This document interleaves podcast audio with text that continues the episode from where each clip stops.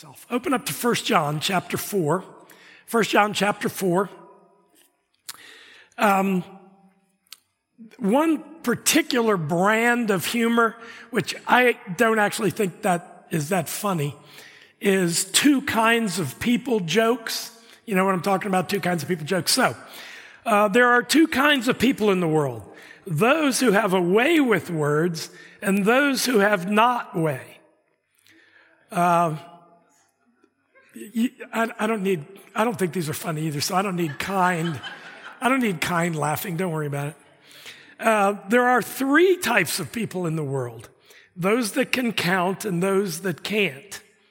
Um, and then, yeah, that one's kind of fun.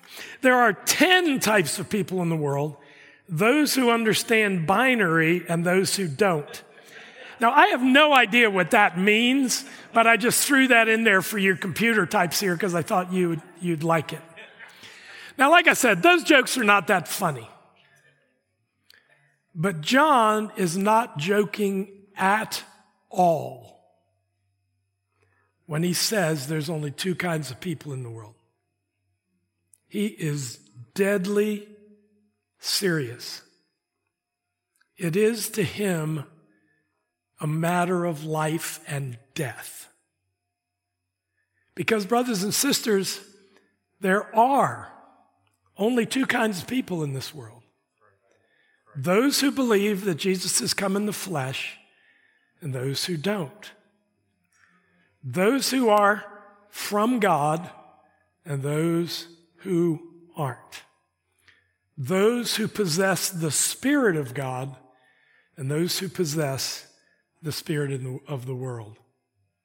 But this is the important question how do I know which is which?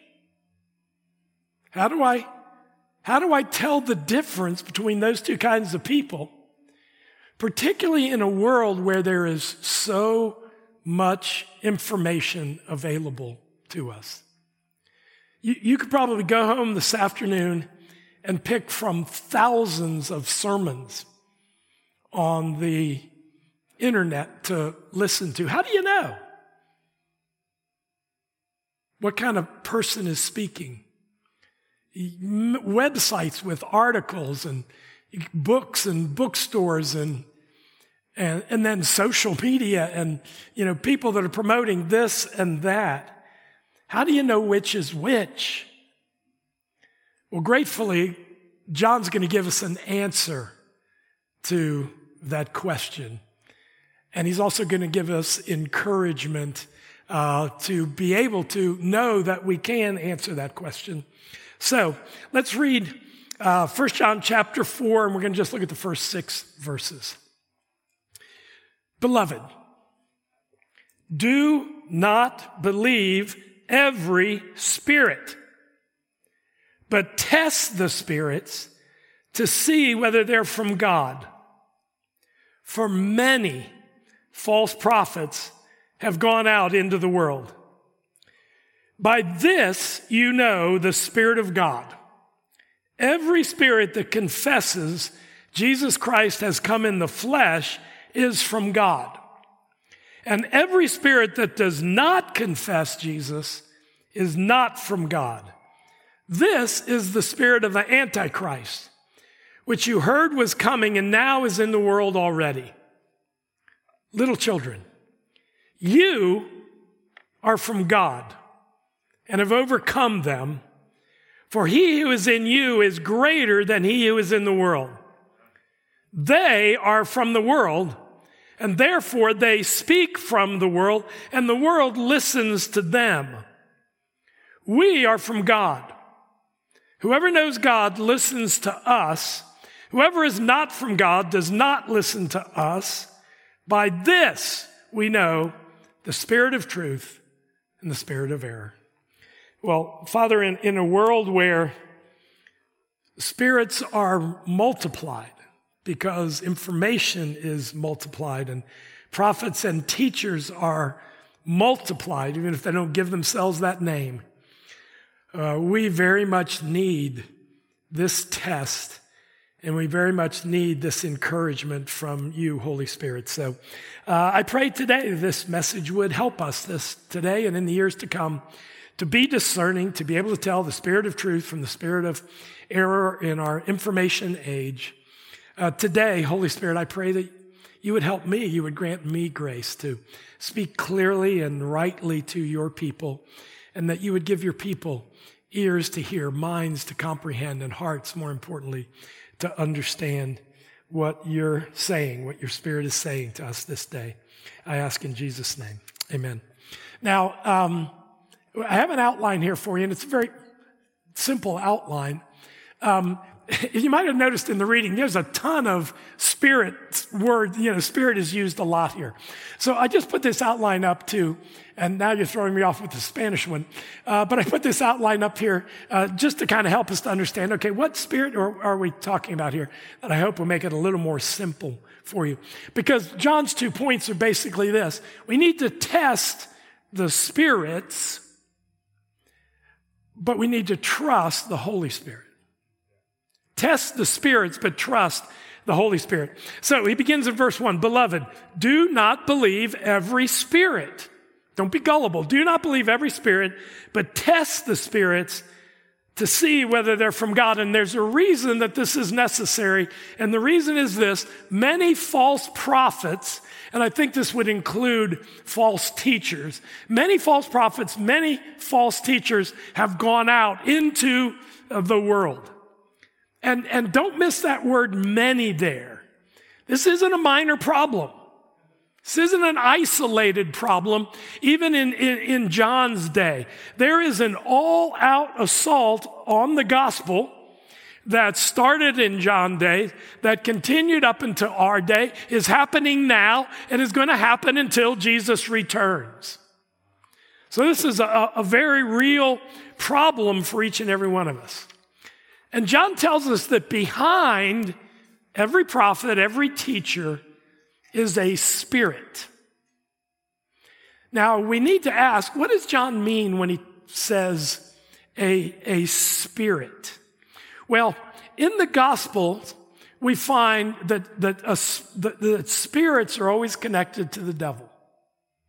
So you see frequently Jesus dealing with unclean spirits or evil spirits. In the book of Revelation, we see that as, as John is given a insight to see behind the scenes of what we can see with our eyes, that demonic spirits are constantly active in the world. So when he talks about spirits here, he's talking about those devilish spirits that are, that are behind the person, the prophet or the teacher, that's speaking or writing.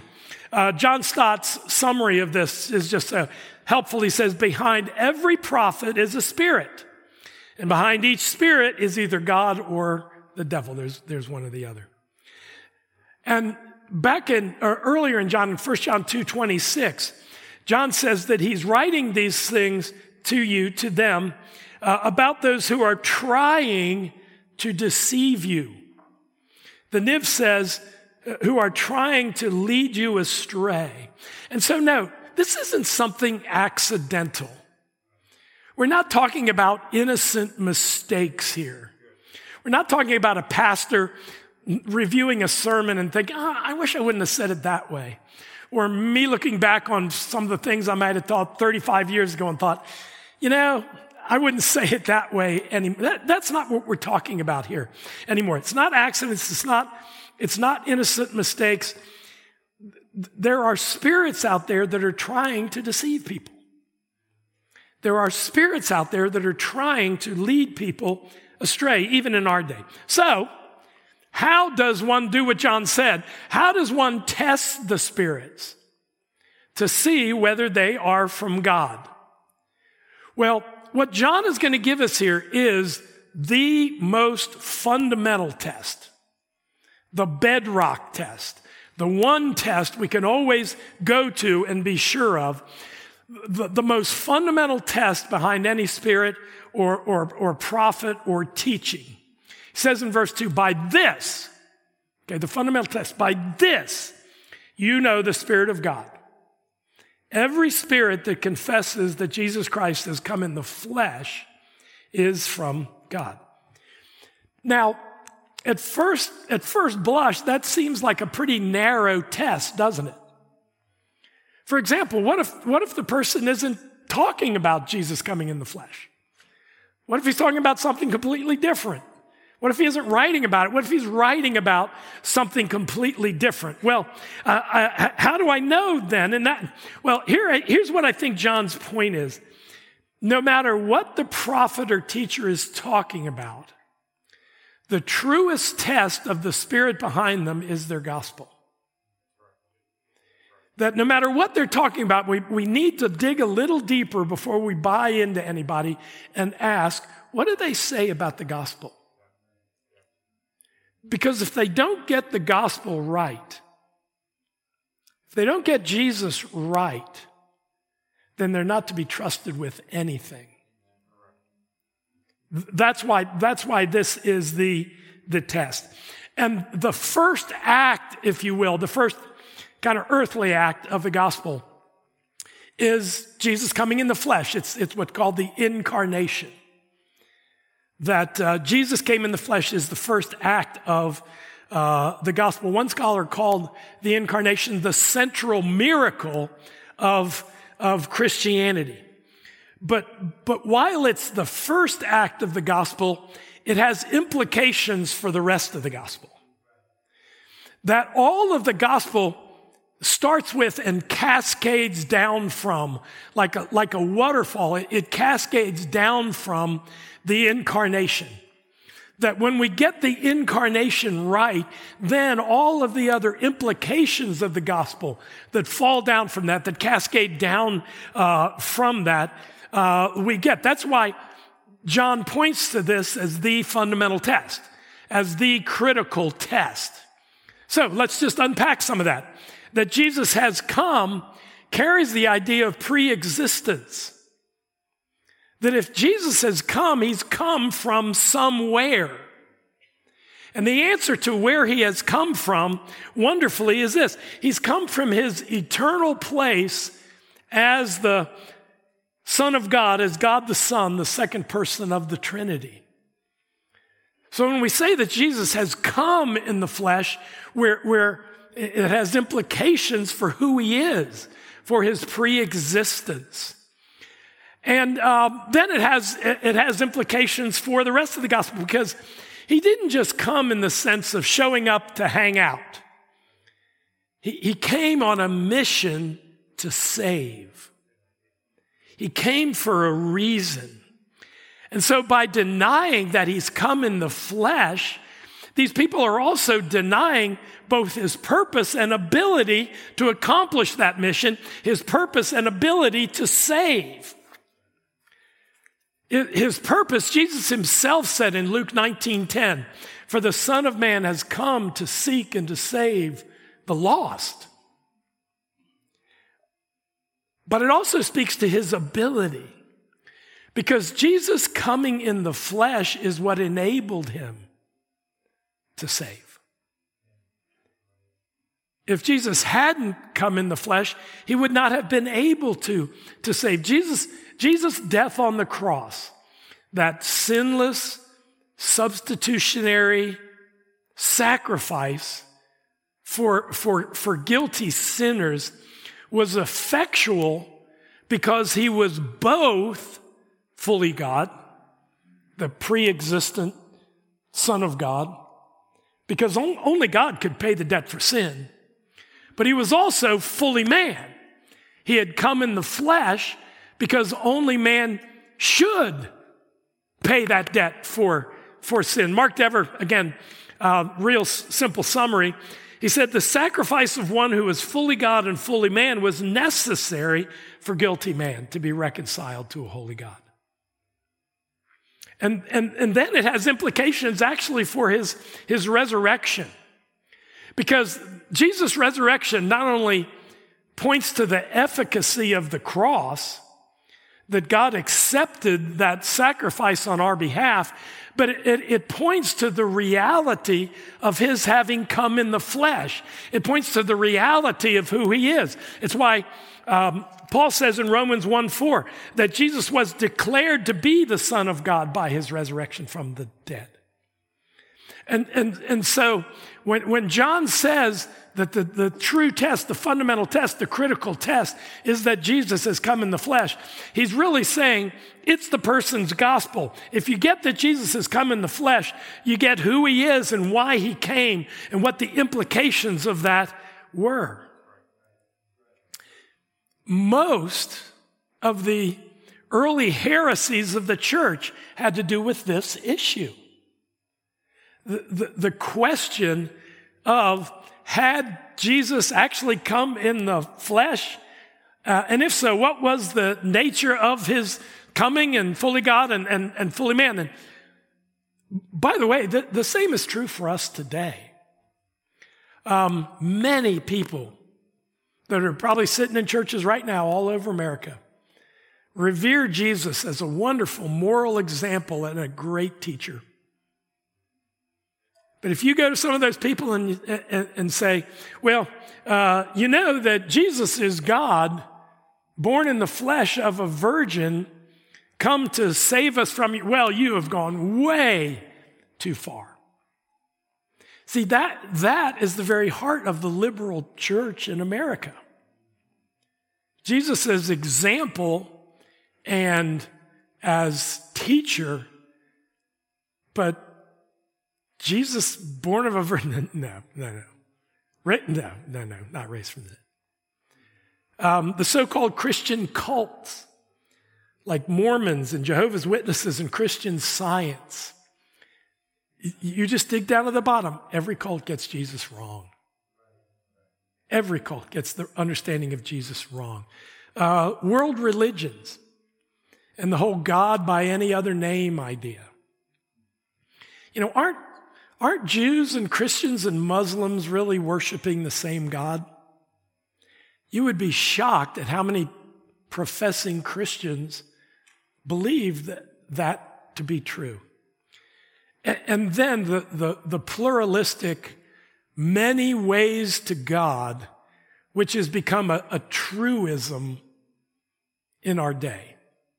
There, there's many possible ways to find God, but Oh, brothers and sisters, it is a truism that is horribly destructive to people's souls. Jesus is not just one of many possible ways to God.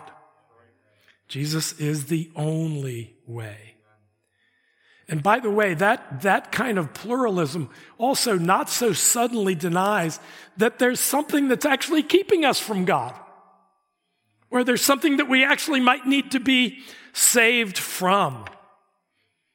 But just listen to what scripture consistently testifies. 1 John 2 23. No one who denies the Son has the Father. Whoever confesses the Son has the Father also. Jesus himself said in John 14 6, I am the way and the truth and the life. No one comes to the Father except through me. And then in Acts 4:12, there is salvation in no one else. For there is no other name under heaven given among men by which we must be saved. I, I need to stop here and, and just talk to any non Christian friends who might be here. And if you're here, I, th- I really thank you for that. Jesus alone saves. That's, that's the message of the Bible. He's saved by coming in the flesh, by dying for your sins upon the cross, so that your sins could be forgiven and, and you could be made right with God and you could have eternal life. But, but here's, here's the wonderful news. You know, people, people think, oh, Chris, that's so exclusive. No one, no one, no one. Here's the good news for you. Another part of Scripture says, everyone. Everyone who calls on the name of the Lord will be saved. J- Jesus Jesus isn't exclusive. Jesus is, is, is, isn't no one else because he wants to keep people out. He wants to bring them in. And so, everyone. If you're here today and, and you're not saved, call on the name of the Lord because everyone who calls on the name of the Lord will be saved. Now, conversely, in verse 3, every spirit that doesn't confess Jesus is not from God. This is the spirit of Antichrist, which you heard was coming and now is in the world. Which you heard was coming. So, part of, part of the, the early apostolic testimony was talking about this, this figure, the Antichrist, that is, that is going to come at the end of the age. But that that spirit of the Antichrist, one who both is anti both, that he opposes and he counterfeits. He, he opposes Jesus, but he, he tries to look like Jesus. It's, it's subtle. It's why we need to test the spirits. That that spirit is already in the world in John's day. It's, it's in the world in our day as, as well. And so, uh, the, at, at, the, at the root of all of these other spirits is this antichrist spirit. And where it's really dangerous is that counterfeit part that wants to just say enough about Jesus. So that's why we need to test the spirits. We also need to trust the Holy Spirit. Um, you know, looking through all that could be a source of anxiety, couldn't it? For for many people. What if I'm, I'm deceived? I mean, I'm trying to be a good Christian, I'm, you know, but all this information, what if I'm, what if I'm deceived? Or, or what if I fail the test? Well, Jesus is, uh, uh, John is going to address three groups here, uh, you, they, and, and we, that is just going to give us wonderful assurance for any anxiety about this need to test. And the first group is you. And you here isn't just individual Christians, although it is that, it's, it's, it's churches as well. So verse 4 begins with little children, uh, but in the original Greek, uh, the, the wording is actually flipped. It, it, it, it, it begins, you are from God, little children. And don't miss that. That's for emphasis. It's like he's, it's like he's pointing, he's saying, you, you, you, you, you, you, you, you, you are from God. In other words, he, right from the very start, what, what he's going to say, he's, he's making this personalized. He's, he's speaking to you. You are from God, little children. Now, in, in what sense are you from God?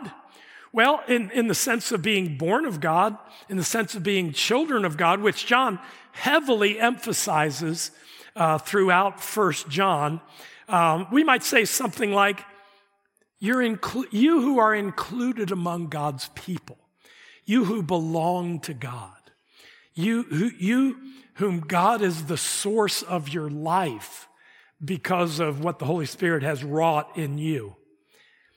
And you, those, those people, you have overcome them. The false prophets, the false teachers, the, the spirit of Antichrist. So that's a relief. We've overcome.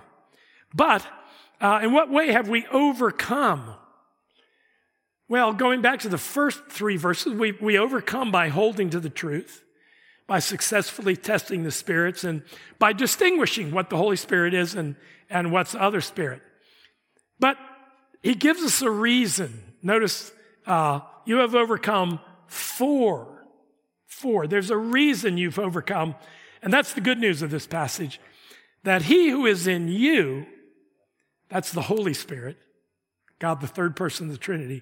He who is in you is greater than he, all of those spirits, even the spirit of Antichrist, who is in the world.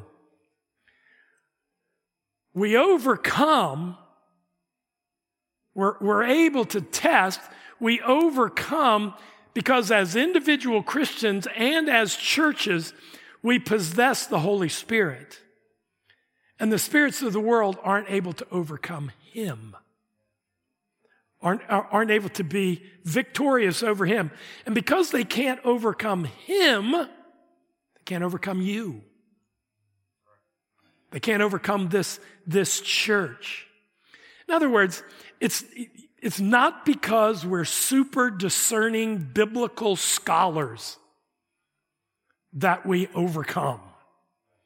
It's because we have the indwelling Holy Spirit. And that indwelling Holy Spirit is greater than he, the spirits of the world, is greater than he who is in the world. Now, a couple related points here that John doesn't make, but I'm going to, and I, I think he'd agree with them. Sure hope he would. this might be where you need to test the spirits in this message. The Spirit and the Word always work together. John, John is not talking about the need to have some kind of mystical experience where we read something and then we hope that we have this mystical experience where the Holy Spirit helps us uh, to know what is truth and what is not. The Holy Spirit always works by taking us to the Word and, and, and helping us to, to compare what's being said to what is said in the word. And he gives us illumination. He, he turns on the lights. He helps us to understand. That's how we overcome. Uh, he enables us to, to, to discern and understand. He enables us to test the, the spirits. It's what he says. This is why I think John would agree in John 8, 31 and 32. If, Jesus said, if you abide in my word, you are truly my disciples and you will know the truth, and the truth will set you free. See, the Spirit and the Word, they always work together. But, but there's one more thing here. Jesus also said in John 7 17, if anyone's will is to do God's will, he will know whether my teaching is uh, from God or whether I'm speaking of my own authority. In other words, there's also an attitude of obedience that we bring to this whole thing. See, uh, is it in Timothy? I don't remember. But Paul talks about itch, people with itching ears. They want to hear, man, what's new? What's exciting? What's. See, there's an attitude of obedience that, that says, I, I want to know so that I can obey. I'm going to obey, so I want to know. See, that attitude of obedience, that predisposition, is, is a prerequisite to knowing. When, when, we, when we start our search saying, I want to know so that I can obey, that, that completely changes the way the, the entire search happens. So that's you, and how encouraging that you have the Holy Spirit and the Word of God, and, and, and, and you have that desire to obey. So we don't need to be anxious about the testing of the spirits. And then there's they, those who are in the world. Uh, the world here being that world of people that are just hostile to God and his people. A whole world out there that doesn't like you, doesn't like God. Uh, and not only are they in the world, but they're from the world. Is a, you know, they are from the world, you are from God. That, those two kinds of people that I talked about here at the, uh, at the very beginning. Um, and so they, they, they, belong to the, the world. Their identity is, is in the world. And not only that, then he goes on to say, therefore they speak from the world and the world listens to them. We might say, the world speaks their language. When they speak, it resonates with people hostile to God. It, it, there's, there, there's, there's this certain resonance. It's one of the reasons we have to test the spirits because there, there's a little of that world left in all of us, isn't there, until the day where, where Jesus returns. There's, there's a little bit of that in us, but there's also a lot of the Holy Spirit, which is what's the good news. So, you know, to say that Jesus is a, is a moral example and a great teacher but not born of, it makes complete sense to them. Well, of course, that, that makes sense. But it doesn't make sense to us. Now, it made sense to you one day, didn't it? The gospel made no sense to me until the Holy Spirit came, until I was born of God. And then, oh, the, the lights, the lights went on. And then we. Now, when John's saying we here, he's not talking about us. He already talked about us. He's, he's, he's talking about himself and his fellow apostles. We are from God. This, this is a claim of apostolic authority. It's a claim of eyewitness testimony. If we go all the way back to uh, 1 John chapter 1, verses 1 through 4, John, John begins um, his epistle by talking about his eyewitness testimony that they had seen, they had heard, they had touched Jesus. It's a claim of apostolic authority, of eyewitness testimony. In Ephesians 2 19 through 20, Paul writes, The household of God, the church, is built on the foundation of the apostles and prophets, Christ himself being the cornerstone.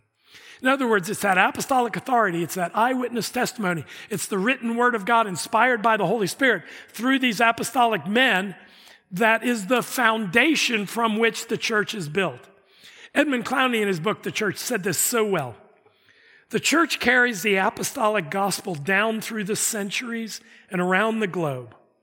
What it bears is neither a memory of the gospel enshrined in tradition nor a new gospel appropriate to a later age, but the apostolic gospel recorded in the inspired words of the New Testament. And, brothers and sisters, then, the, the we here also includes many local church pastors throughout history and throughout the world who faithfully teach this apostolic gospel and this apostolic witness. And they might not be the most popular preachers, might not have TV shows or write books. And by the way, there's nothing wrong with that if the man is faithful to God. But they're, they're, they're just faithful witnesses of this apostolic gospel that's come to them throughout the ages. The we also includes, by the way, your local pastors who love God's word, who are committed to expository preaching, to, to going through the Bible week after week, uh, after, after week.